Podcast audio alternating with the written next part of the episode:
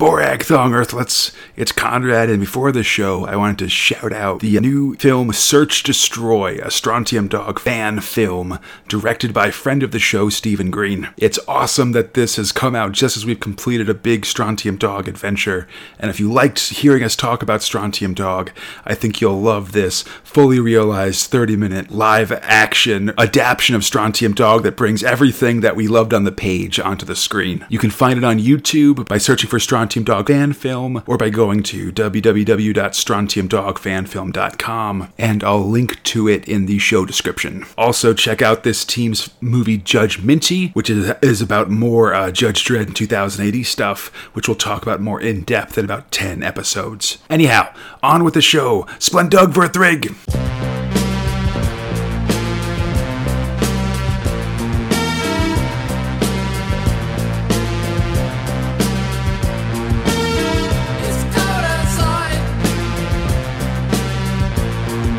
Thong Earthlets. My name is Conrad alongside my friend Fox, and this is the 35th episode of Space Spinner 2000. God. A podcast where two Americans try to make sense of the UK's own galaxy's greatest comic, 2000 AD, 1 month of progs at a time. This episode, we're taking a break from weekly progs and once again venturing into the uncharted water of special editions. Whoa. Yeah, in this case, the 1979 sci-fi special. Like the previous sci-fi specials, this issue features thrills by different creative teams, as well as classic stories from the IPC Fleetway archives. This one doesn't have nearly as many articles and text pieces as the last one did, but it does have a very mixed bag in terms of thrills. Speaking of which, let's go to Thrill 1, Judge Dredd. Judge Dredd, the script robot, is Alan Grant, the art robot is Brett Ewins, and the lettering robot is Tom. Just Tom.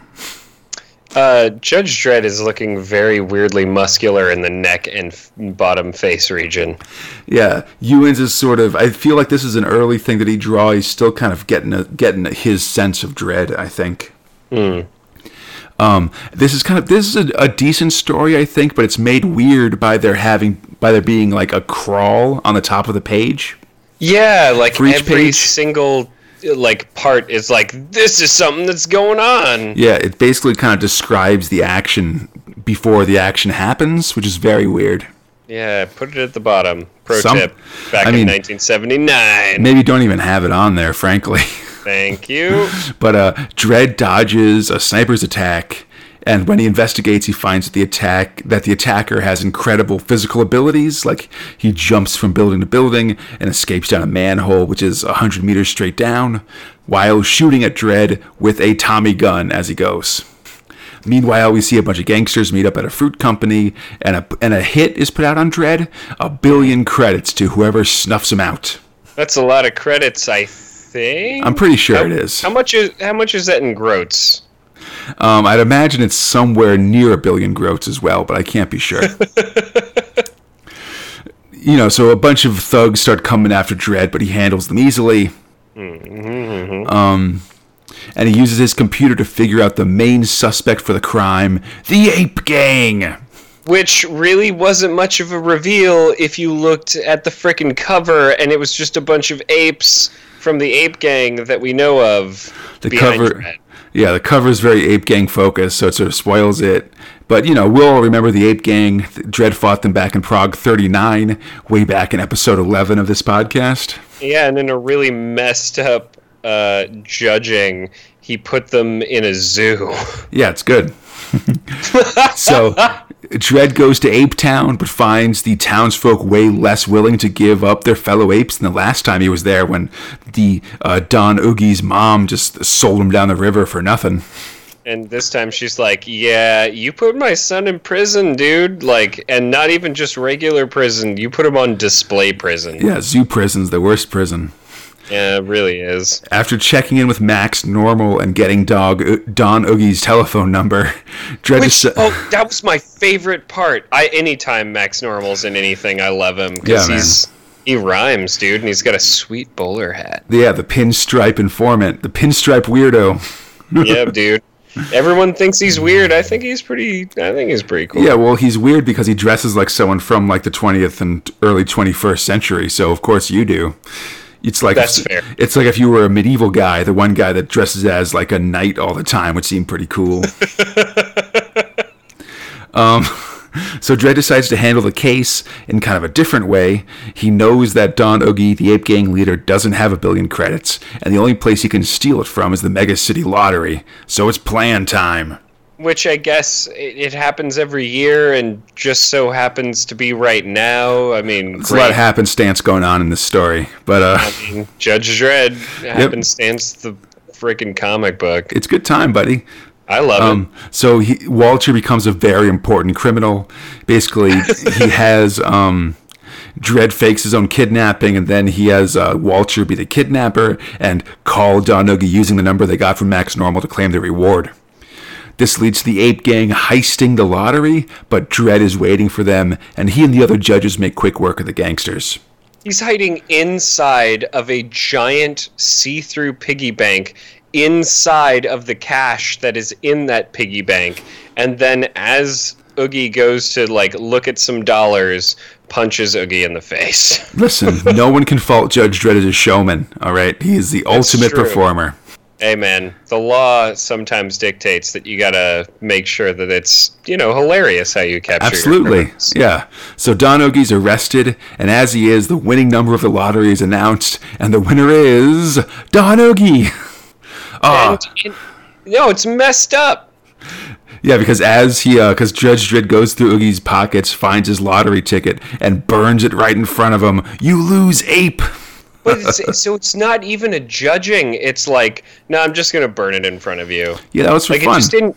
Yeah, but that's. I mean, I guess maybe there's some argument here. I don't feel like that's very Judge Dredd. I think it is because Don Oogie crossed the line by personally putting a hit out on Dredd. No, that's fair enough. And it was like $1 billion, so he's like, oh, here you go. Your $1 billion's gone. Yeah, I think that's a good poetic justice, you know? If he hadn't done the crime, he would have been $1 billion richer. Fair dues. Mm-hmm. That's right. Listen to Conrad. Yeah. Speaking of listen to me, we go to Thrill 2. You are the judge. Sorry, are a judge.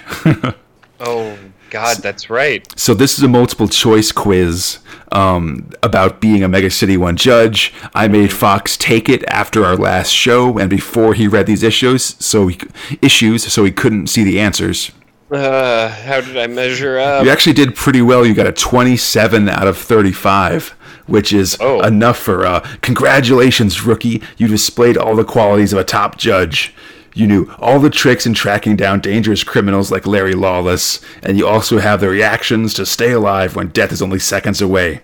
But don't think you're ready to be a judge. The quiz only tests whether you've got the makings of one, and now you've got 10 years hard training before you can swap your white rookie's helmet for the real thing. Dude, that puts me pretty much, I mean, a little bit in the same category as Judge Clay. Just saying. Yeah, I'd say so. Or Judge Giant, you mean. Oh, Judge Giant. Yeah. Clay is the actual Harlem hero. Yeah, well, that's his last name. He goes by the nickname because that's how they, you know, you get to choose when you're a judge, I guess. What, really? So he could have been Judge Joe? Well, like, I mean, I'm pretty sure a lot of times, like, Rico Dredd has Rico on his badge sometimes. Oh, yeah, that's right. He's not Judge Dredd. But anyhow, you lost points on question 5, where you kicked a grenade away instead of covering it with your helmet and then diving for cover. And then at the end, for not asking Judge Dredd what you did wrong during your pursuit of Larry Lawless, judges always appreciate constructive feedback. Ah, God, but he'd just be like a total hoser. Yeah, well, you know, that's the price you pay, buddy. I guess that's fair. He is a fully fledged judge. Yeah, he's like a 30-year street judge, man. That's pretty intense. Anyhow, speaking of intense, actually, let's go to Thrill 3, Future Shocks. Speaking of bad decisions, God. Yeah. This story is called First Encounter. The script robot is Ola Stepanek. The art robot is Alan Craddock. And the lettering robot is S. Richards. So this is a fun kind of story. I'd say it's quick, though. It's got 2 pages of identical art, but from 2 different perspectives. So we only see like those speech bubbles from one side each time. So the first time, it's humans landing on an alien planet. They're smiling and going for handshakes, but then they suddenly get blasted by alien finger blasters. Ah, snap. But why? Yeah. Meanwhile, we also see a bunch of aliens greeting a landing spaceship. It's blowing up their food supply. And then the aliens get off, baring their teeth in anger, and then holding out their finger blasters at them. So the aliens have no choice but to blast them first. Oh, it's a misunderstanding. Yep. Earthlets, you got so much to learn. It's true. You gotta not assume things. It's good times. Jeez. Yeah. Speaking of not understand, all right, whatever. Next up is Thrill 4 Meteor, which is a production feature about largely forgotten disaster movie Meteor, starring Sean Connery, Natalie Wood, and Carl Malden. Which is not, God, what was that asteroid movie where Die Hard drills a... Armageddon.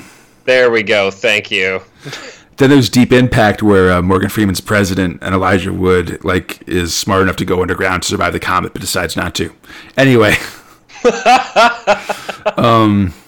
this one, Meteor, looks like it's filming in this huge set, and there's lots of mud and stuff in it, and the filming looks very miserable, even from the production stills that we see. And at this point, Connery's a little bit older. Yeah. Well, the movie was eventually nominated for an Oscar for Best Sound, but was roundly panned by critics. It's got a 5% Rotten Tomatoes rating. Oh, God. And that's pretty bad. Yeah, and Roger Ebert put his review of Meteor into his book, I Hated, Hated, Hated This Movie, which is a collection of, 1 and 0 star reviews. Oh, my God. Really? Yeah. This one, that means it's really... I've got to watch this movie. Apparently, it's pretty bad. I don't know. It's on... I'm so excited. You can find it on Amazon. I don't know what to tell you, I'm going to watch the hell out of it is what's up. All right.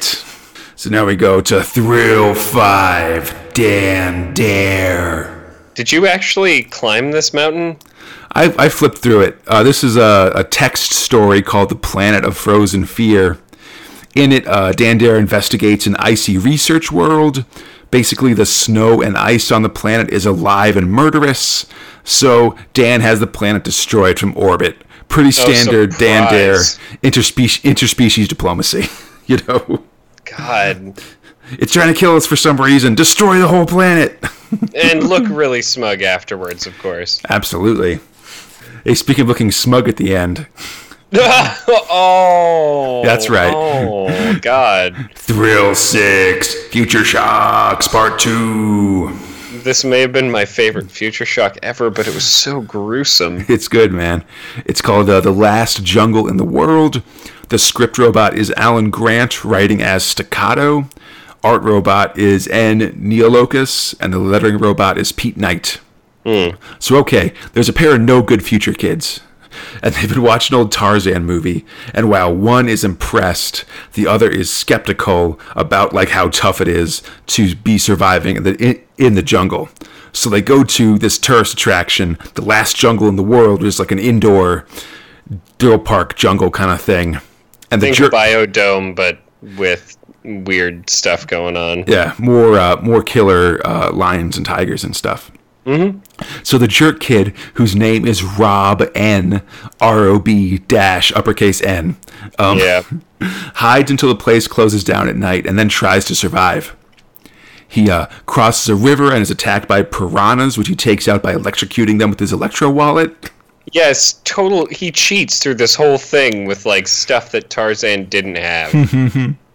He wants to see one of the fish up close, so he tries to swing down on a vine, but he gets attacked by a snake, which he then quickly takes out with his electro knife. He stabs it through the brain. It's good. Yeah, that's what you got to do, man. You can't be messing around with these snakes. Suddenly there's a roar, and it's a lion, and Robin tries to blast the lion with his laser pen, but it's no good, and the beast is bearing down on him when Tarzan shows up and swings him to safety. Turns out that lion was a robot. Yeah, well, Rob N realizes that they're all robots. All the animals are. Even Tarzan's one too. This whole thing's a big fake. It's not a real animal exhibit. Thing. He takes off his face and is like, "Yeah, I'm a robot." Yeah, Tarzan's pretty cool with being a robot. Rips his face off, shows you his robo face guts. The next day, Rob N's friend comes looking for him, but he's nowhere to be found. They check with the night security guard Tarzan. He says he hasn't seen them. He hasn't seen Robin, and he would have because he was up all night working on souvenirs, including a very Rob N looking shrunken head. Bam, bam, bam. It's really gruesome. It's just this kid's head on a hook, and it's all messed up. The mouth's all sewn shut. Yeah. Yeah. Oh, it's gross. It's pretty horrifying. But that's why you don't be a punk kid, man. You just accept your punkness and move on. Well, and then Tharg makes a joke about him being big-headed, and now his head's small because it's shrunken. And I'm like, you're talking about like a dead kid, man. That's why Tharg's the best, man. He tells it like he tells it like it is, and lets everybody know what their problem is. Ah, God, I guess. I mean, kids are just generally a problem. Hey, speaking of kids that are a problem, Thrill 7, the kids from Cosma. So I will say, I'm sorry, I almost like this one. So this is clearly like an old reprint story. Like, obviously. Yeah. But I can't find the source of it anywhere. Like, the places where they usually say where things have been printed before doesn't have any answers. This was its only run, is what that means. And, like, Googling the kids from Cosma brings up nothing of note. Oh, really? The only thing I see is just there was a contestant on The Voice Kids edition from 2015 that was named Cosma, but that's basically it. Oh, that's kind of a cool name. It's okay. But here's the deal. Yeah, that's right. Shots fired. A capsule from the planet Cosma is fired at Earth. Far below, there's an international track meet going on, and England is dead last, and apparently is always last in all sports. They haven't made a champion in 70 years. Jesus. Bob Cannon, an instructor at a corrective center, which appears to be a jail of some kind, I don't know, gets razzed for this. Yeah. And then he gets called out to where the capsule landed. Apparently it's got some Cosmans who need corrections. They like sports too much. Yeah, and like, the whole setup's kind of bizarre. They're like the razzing, yeah, but it doesn't really lead you into think that like this dude is just hated by everyone. Turns out he is. Yeah, it's good. So They open the capsule, and a pair of young boys in track uniforms come out, introducing themselves as Jack and Tiffy. And they're super fast and they're super strong because the Cosman atmosphere the gravity on Cosma is 6 times heavier than it is here on Earth. And Dragon Ball Z rules here: if you train in 6 times normal gravity, you're just 6 times better. How else would it be? I mean, I don't know. I guess just really difficult to live is my first guess. Yeah, but then that makes you strong because you learn to live. Duh. Jeez. Fox, you're going to need to put this big turtle shell on your back and continue this podcast with heavy weights. All right. So the authorities try to discipline these kids from Cosma. Title. But Bob tries to be light on them, and he takes charge of their re-education or whatever.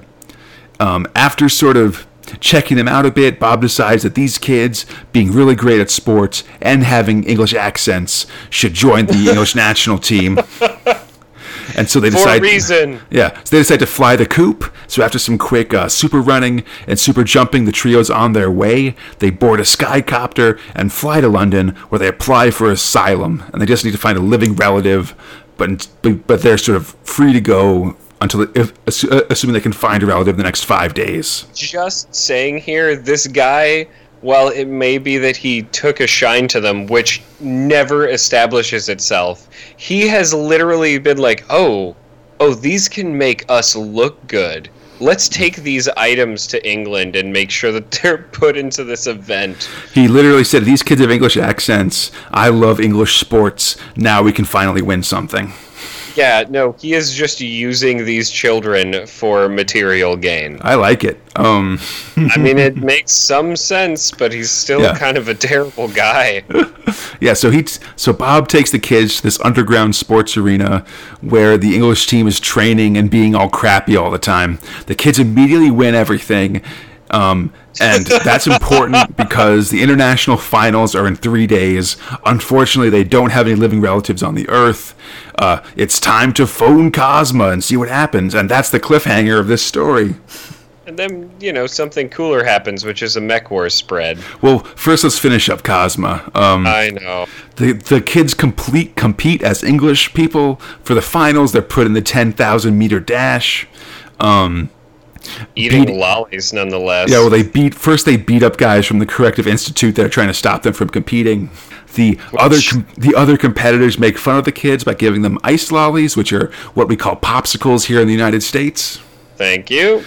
But the kids proceed to make those guys look like fools. They lap the field twice to win the race. Ugh.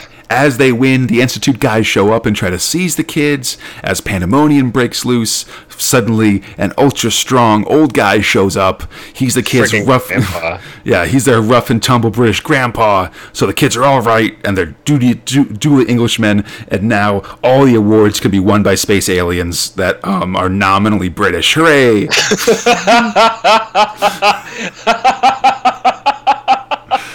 And not like... Not like immigrant aliens, like actual, like from space aliens. Yeah, weren't born on Earth. They're just superhuman children. It's That's like right. saying Superman wins the hoop skit ball basket kick game. Wow. I don't know. Sports. Your brain just fell out of your ear at the end there. That was excellent. Anyhow, speaking of being very confused, Thrill 8, Mech Wars, and Tharg's Cosmic Puzzle. So, two big parts of this section here. One, there's an awesome full-page spread by Kev O'Neill of like pre-ABC Warriors era Hammerstein fighting Vulcan war droids as big super tanks and ships and helicopters fly overhead. It's extremely dope. It's the robots and explosions we've all come to know and love. Mm-hmm. Then after that, there's a quiz by Tharg that's of a combination of 2000 AD and period random sci-fi things that I decided it was no fun quizzing Fox about. Thank you, because I would have lost. Yeah. Then the answers from this one would then go into a word search, which is on the next page. It's very complicated. Kids had... other things, there are not much to do, I guess, when you spend a jillion pence on a freaking book. Only 40, but still. Speaking of exasperated sighs, Thrill 9, a breath of fresh air. So this is another text story. I prefer text stories to features, but only a little bit, I'd say. In this case, a guy in the future has terrible bad breath, so he goes to get it fixed, and ends up the fix being that he gets a robot mouth and, like, breathing system, so he'll never breathe a human style again. Oh, man. It super sucks, but I guess whatever. The guy had really bad breath. He spent all of his life buying, like, covering his face in scarves and periodically having to buy new scarves because his bad breath through them, and then not killing, but freaking everybody out that breathed him, even as he, holding his breath as he bought the new scarf and stuff like that. That's the big story. It makes me wonder what, like, Mr. Torso's deal was, because his face was human, but the rest of him was robot. Oh, the bad guy from Inferno? Yeah, like... Yeah, we never got it back... this comic was canceled before we could figure out what that guy's deal was. I think he just had really terrible body odor, but he had a beautiful face. Oh, so he had, like, his entire body, like, covered in lucite, so that it would just stay perfect and not smell? Yeah, exactly. He's beautiful, so why worry about all the whatever parts? I mean, this guy is sad because he's got a sweet robot mouth for, like, breaking metal and singing perfectly or whatever. Yeah, it's true. Yeah. Hey, speaking of perfect robot things, non-thrills, Rojas and Hammerstein's laughing. Yes! So it's weird. This is the first letters section we've had during a special. But this one's all just, letters and fan arts, for Rojas and Hammerstein and stuff. There's a pretty awesome. There's a pretty good war poem about Hammerstein and some very neat fan art, including a Rojas model and then like a picture of Rojas wearing a crown and stuff. All the models and of Rojas and Hammerstein I really appreciate. I don't know. They're really like...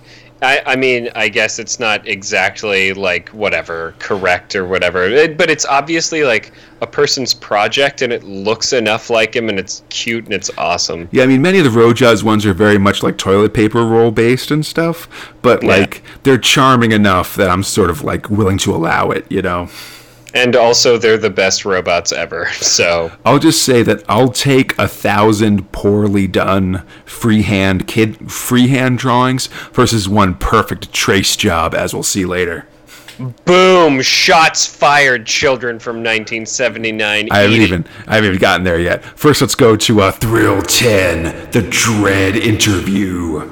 This was... interesting as hell, man. Yeah, so it's an interview by a fairly new writer, Alan Grant, interviewing John Wagner, written as John Howard, and artist Brian Bolland. It's kind of interesting because Grant and Wagner will go on to be huge writing partners, and like the two of them are going to write like 70% of 2000 AD throughout the 80s, I think.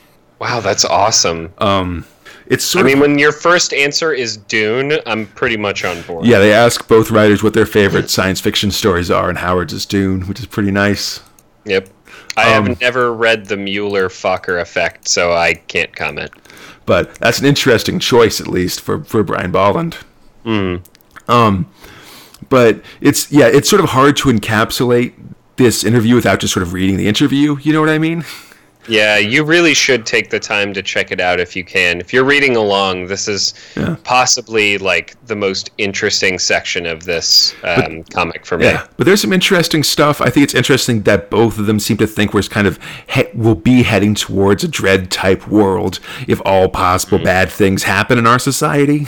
And both sort of joke, like when asked, like, do you think the world will need cops like Judge Dredd? They both say, like, oh, I think there are places that already have cops like Judge Dredd, like for better or for worse. Yeah. I think it's interesting, like Wagner sort of talks about there being some sort of like cataclysmic crisis type event that will determine how our world will go forward. It's really weird. Yeah, like very abysmal. Yeah. He kind of talks about how there'll be a more technologically advanced world and how he might be replaced by robots, but then not know how to stop working and sort of whatever, not have to adapt to a life of leisure and become less focused on that. Yeah, which has been a major theme in recent Judge Dredd issues. It definitely echoes some stuff that happens in the previous progs, and just means that I'm a man ahead of my time with my extreme laziness. Meanwhile, I think it's interesting. Brian Bolland gives an answer about like how we need to switch to alternative energy sources like solar, wind, and tidal energy, which is depressing basically because you could give this answer today 38 years later, you know? Well, I mean, a lot of people gave up on tidal. I mean, that's a thing that happened. I know. It's no fair because I think Jay-Z had a pretty good profit model if you gave it enough time. Oh, my God. Oh, God. Oh, God. Oh, you walked right into that one. Oh, my God. I set it up. That was on purpose, everybody. Okay. Shut up. Next up, Thrill 11, Judge Dredd fan art. Which is awesome. I mean, it's cute. Most of it's awesome, except for one by Julian Hayden Pig of Maidenhead, Berkshire, who precisely traced the picture of Judge Dredd from page 97 of the 1979-2080 annual exactly, precisely. Look it up. Actually, yeah, that. I am on to you, Julia Hayden Pig. I instantly recognized this artwork, and you are a fraud. You got £2 for that. You're probably like in your 40s, if not 50s now, but from hell's heart, I stab at thee. All right. Be ashamed. And if you ever listen to this podcast, like, comment, subscribe, share with your friends. Honestly, I would like to meet anybody who had a picture or letter posted in 2000 AD. I'm interested to see if the £2 you got was in cash or in check, and just what the general stuff around that was. And really, quite frankly, I mean, did you keep it? Did your parents take it? Did you spend it on ice lollies? Always, yeah. Just some kind of pudding, I'd imagine. Or a Wonka bar, you know? So I say pudding because that's what they just call any kind of dessert in England. Really? That's how I understand it to be, yes. Huh. I don't know. We're uncultured! I mean, I'm American cultured, man. I don't know. I know a lot of stuff that I bet would be sort of questionable for English people. That's fair. I mean, they still call us the colonies. Bastards. Man, I don't know if that's true either. But speaking of colonies, Thrill 12, Strontium Dog. I think we're finally finding our stride after 35 episodes. Hey, we're going fast this one. I don't know. There's just a lot of like things that took up a lot of space but are kind of quick to describe. Like a lot of the text stuff, you know, I could sum up in like 2 sentences, but there's a lot of like setting and stuff like that I'm just... This is a comic book podcast, so words are sort of questionable. You know what I mean? Yeah, of course. So, the script robot for Strontium Dog is Steve McManus, a.k.a. Tharg, now writing as Ian Rogan. The art robot is Rob Moran. The lettering robot is John Aldrich. Yeah, sorry, Steve McManus is currently the editor of 2000 AD. And he's writing under a pen name here, but that's who he is. Anyhow. Wow. This story is Assault on Trigol III. It's a prospecty town. Yeah. They've got a big golden miner orbiting the planet, like the Colossus of Rhodes. Which, what? Why not, man? So Johnny Wolf and the Gronk arrive on Trigol III after Harry the Horse, a fugitive wanted for Planetside, a.k.a. what Dan Dare does all the time. Yeah, I was going to ask you that. It's like, do they ever go after Dan Dare? Because that dude murders entire planets because of snow. I don't think the timelines match up. Maybe they're just more fast and loose in the super future. It's true. So the guys head out to Nickel City, where Johnny's old friend Deke Wilson is marshal, or he would be, but they find the town under the control of no good varmints. Ah, varmints! They've renamed the town Lawless and are making Deke draw against a robot horse, which he loses to, the humiliation. Johnny blows up the horse and runs everybody out of town. As you do. Yeah, Deke... And not until he uses eyeball powers to psychically jab at this dude. Yeah, it's true. He makes a guy admit he's a murderer using his eyeball powers, which is always fun. You get a lot of Johnny Alpha powers in this one. There's a lot of good, it's a good rundown of Strontium Dog abilities in general in this comic. Yeah, those are the parts I like. Yeah. I didn't like some other parts. So, Deke explains that he's too old for the job now that the town has swelled in population due to an ore strike. He was counting on his son Billy to help, but Billy ran off 6 weeks ago. Things look bad, so Johnny volunteers as deputy and starts cleaning up the town. And Wolf smashes a dude's face with a hammer. Yeah. After a few days and a bunch of dudes being arrested and put in jail, order is returned to Nickel City. But Gronk runs the identities of the guys in jail and finds that one of them is the son of Harry the Horse. He's like, oh, snap, this is not great. Johnny's actually like, oh, this is okay, because I'm going after Harry the Horse anyways, and so he'll come by to spring his son. Harry shows up with an army, and Johnny has to pull out all the stops. He uses both a time trap and the Electronux. Oh, yeah, smash a dude's face with electricity. And the time trap's pretty good, too. Basically, you sort of run into it, and then it warps you back 5 seconds, and you redo the running into it, and you get caught in an endless loop like that. That's called hell. Hey, I mean, no, because hell was where there was, like, that big lake of fire, and there were gargoyles with tickets, and Mr. Sun and Mr. Moon and stuff. Fair enough. The goons retreat, but Harry soon returns with a trump card. He's got the marshal's son hostage. Oh, how does he get out of that pickle? Yeah, well, they dare cucumber. Exactly. They do a prisoner exchange, but Johnny has a plan. He sets his blaster low power, and as Harry is holding Billy, the marshal's son, hostage, he shoots right through him, and the charge goes through Billy and into Harry where it explodes, taking him out. That sounds like some communist technology, if you ask me. Throwback to a specific Judge Dredd. Yeah, only on the moon. Oh, yeah. Meanwhile, Wolf throws a time bomb at the remaining goons, warping them 2 days into the future and time, but not in location, so they reappear in the depths of space and instantly die. So, second time in 2000 AD that we've seen this grenade, and it's awesome. Yeah, it's a standby for Strontium Dog stuff, and it's my favorite piece of technology. It's such a It's such a brilliant use of time travel, of just like, yeah, no, listen, you're going to be where you are, but in the future, Earth's not going to be there, buddy. You know? XYZ coordinates, you're screwed. Yeah, because that's so often not, you know, sorry, as a nerd, I get like... certain like sci-fi trope things can bother me, and a lot of times it's stuff like time travel where you move in distance as well as location with no explanation for why that is, you know, like if we're starting this time machine in California, then how can we go back to ancient Rome? Like, shouldn't we be in California in the 15th century or in like 500 BC or whatever? And it's never explained. And you gotta like calculate all of that stuff and like where you are in the Milky Way galaxy at that point, and like, and just have a reason to explain why your vehicle's moving, you know. But whatever. Well, with one thing and another, you know, the bad guys are taken out, father and son are reunited, and the bounty is claimed. As the team drives off, they see the town has been renamed to Alphaville. Hooray! Which, come on, guys, downplaying some of the other characters on this crew. But also, you know, Johnny Alpha's awesome, so it's not so bad. Yeah, he's a good guy, man. Whatever. It's straightforward. Exactly. I like it. Yeah. Cool. All right. So, but hey, speaking of excellent Strontium Dogs, Thrill 13, you are a Strontium Dog.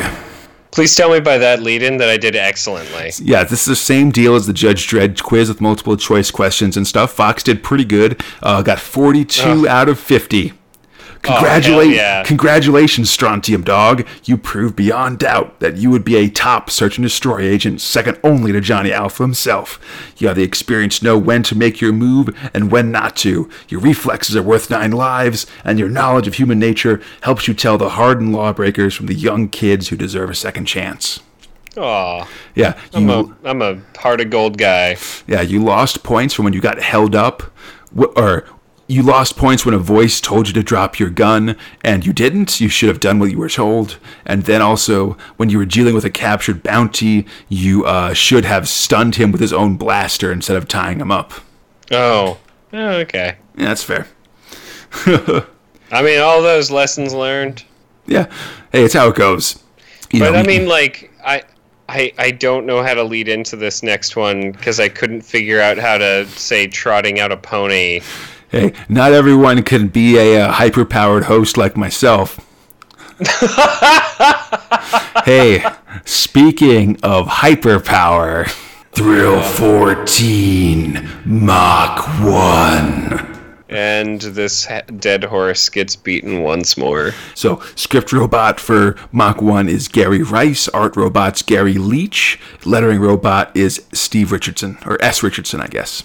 So, a bunch of submarine terrorists have taken over an oil rig. Oh, no. What terrorists have a freaking submarine? It's a good question. Meanwhile, John Probe is back alive and stealing microfilm, but it's actually an evaluation from his evil handler. Ah, geez. Who doesn't smoke cigarettes anymore, or cigars. He uses the weird, like, stem for his cigarette because they want to make him look extra shitty. Hey, why not, man? You know, hindsight's 20/20. That's what I say. Yeah, pretty much. Yeah.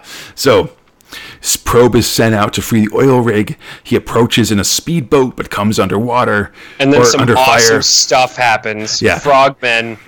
Yeah. He dodges underwater, and he comes into a bunch of frogmen who attack him. They shoot spear guns at him. He catches the spears and throws them back at him, killing them both. It's awesome. It's really great, and with minimal dialogue. Mm-hmm. I love when anytime someone catches something and throws it back at someone else for deadly ability. Yep. So Probe swims to the oil derrick. He superpowered diehards his way through the derrick, freeing the hostages, but getting shot in the head and knocked out, which allows the terrorists time to set up a time bomb and then escape via helicopter and submarine. So what does he do? Something awesome. Probe runs out to the helipad, grabs the bottom deals of the chopper just as it's taking off, and then hooks his feet under the railing at the base of the helipad, so he stops the helicopter from taking off, and then he throws it down at the terrorist helicopter, making both explode. It's awesome. It's actual John Probe action. Yeah. Then he runs down to the bomb, and as he does, he dodges like a 200-foot diamond-tipped drill bit that was being dropped on him by another terrorist. He grabs it and then throws it back up at the terrorist, killing that guy as well. Oh, God. And then he grabs the bomb and just lobs it off the side of the oil rig so it explodes harmlessly. Mach 1 is the winner. Flawless victory. Hey, remember when Mach 1 was Mach 1 and just did Mach 1 stuff, and it was interesting and good? Hey, I thought this was a really good Mach 1 story, I gotta say. No, it was solid. Like, what the hell? We haven't had a non-racist, non-garbage one for such a long time, and this was all spy action with superpowers. Well, those were all... most of the bad ones we've had have been these sort of special and annual ones sort of by other art teams and stuff like that. Mm-hmm. I mean, this one really just kind of is like make a $6 million man story and whatever, and they did it and it's fine. And then, I think we've really appreciated Gary Leach's art in a lot of things. This seems like an early attempt by him, I think, just because it's got a little bit less of the sort of the scratchier qualities that we saw in his Mach 0 work. But it's still very, it's still very dark and the stuff that we kind of like him doing, Nice. Does a great job. And it's a lot of show don't tell, which I'm good with, man. Yeah, it's definitely a big relief from some of the other comics we've seen, which have been very wordy. Yeah, big time. Yeah. So this takes us to our final thrill. Thrill 15, I, Robot, which is just a diagram page of Hammerstein showing off the various parts of his cool body and stuff like that. My favorite is definitely his caterpillar foot tracks, which lets him go 96 kilometers per hour. Just because he usually actually walks, so you don't see him use the tracks built into his feet all that often. So do you think this is the life-size model that they have in the office? Because it looks a lot like it. Yeah, the art looks like a photograph of the model, or maybe like a colored-in picture of the model. Mm-hmm. It looks really slick. I like it a lot. Yeah. I want to know about more about that model, actually. There's nothing about it in the Thrill Power Overload book, which is kind of a bummer. Like, I want to know. Huh. I want to know who made it. I want to know how big it was, if it could stand up on its own, and if they just kept it in a closet in the 2000 AD office, or if there was like an extra desk that they just sat behind permanently. That would be awesome.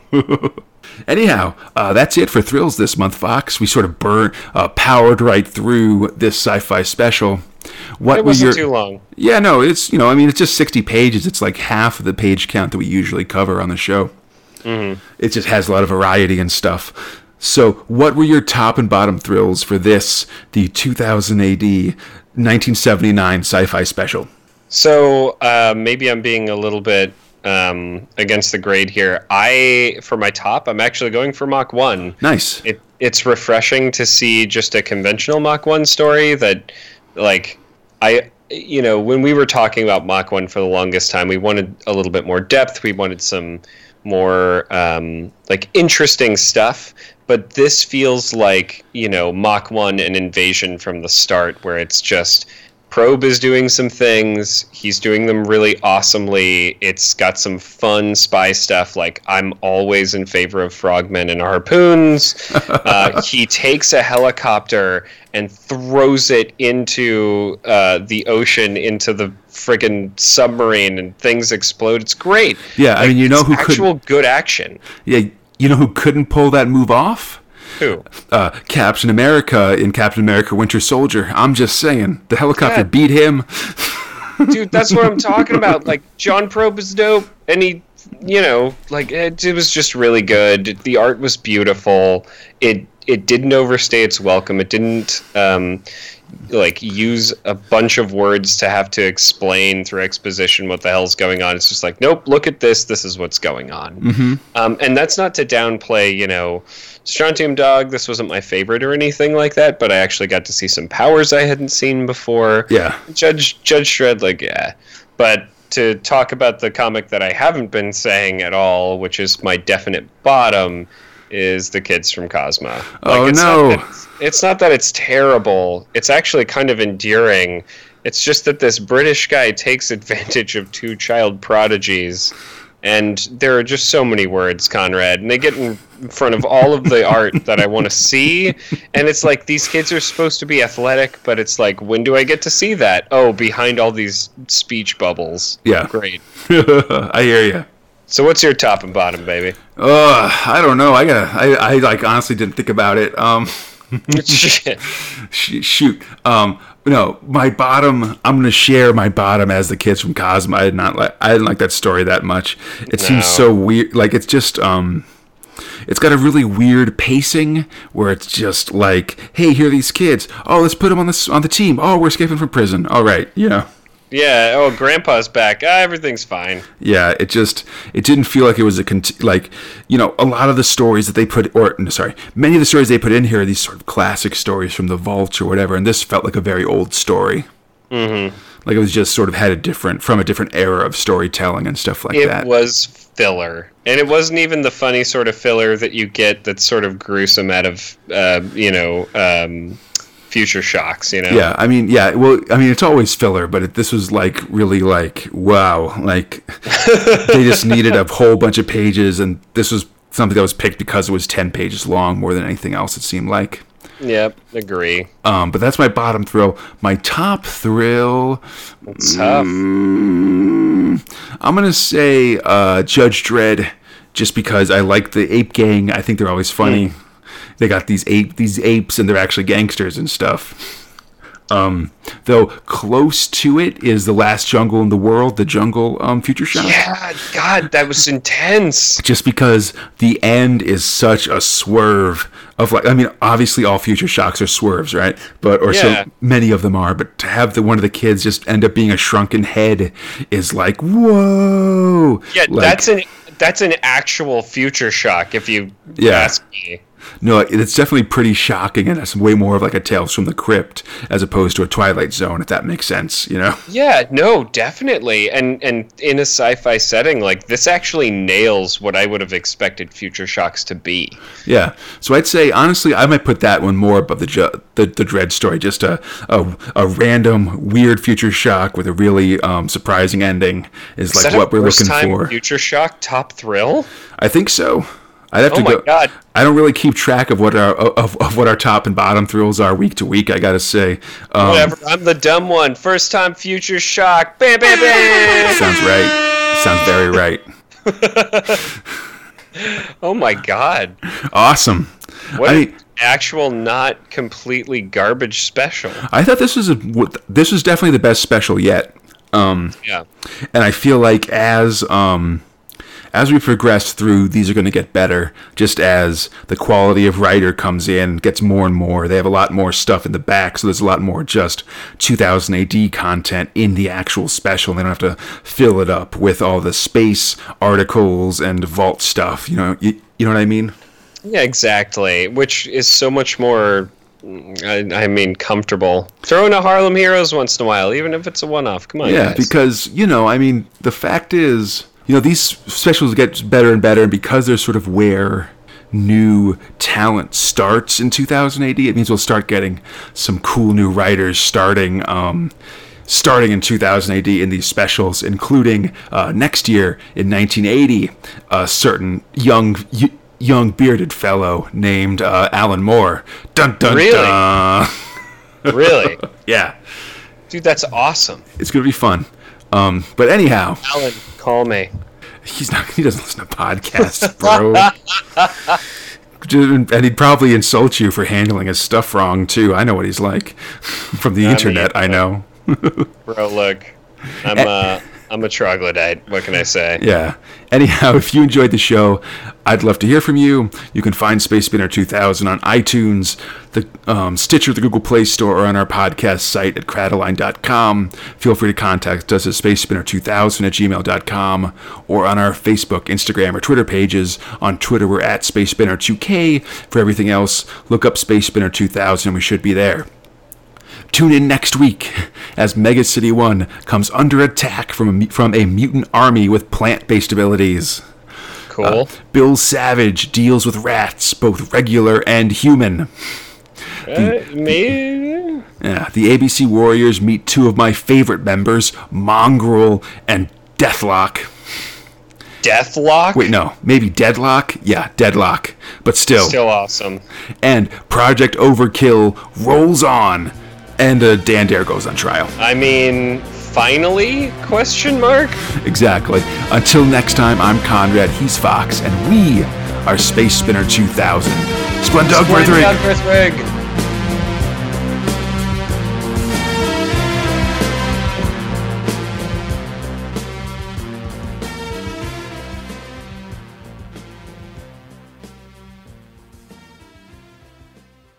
Speaking of taking a breath to center yourself, Thrill 9, a breath... Oh, wait, no, I did it wrong. Oh, Jesus, Conrad cut that part out. Oh, God.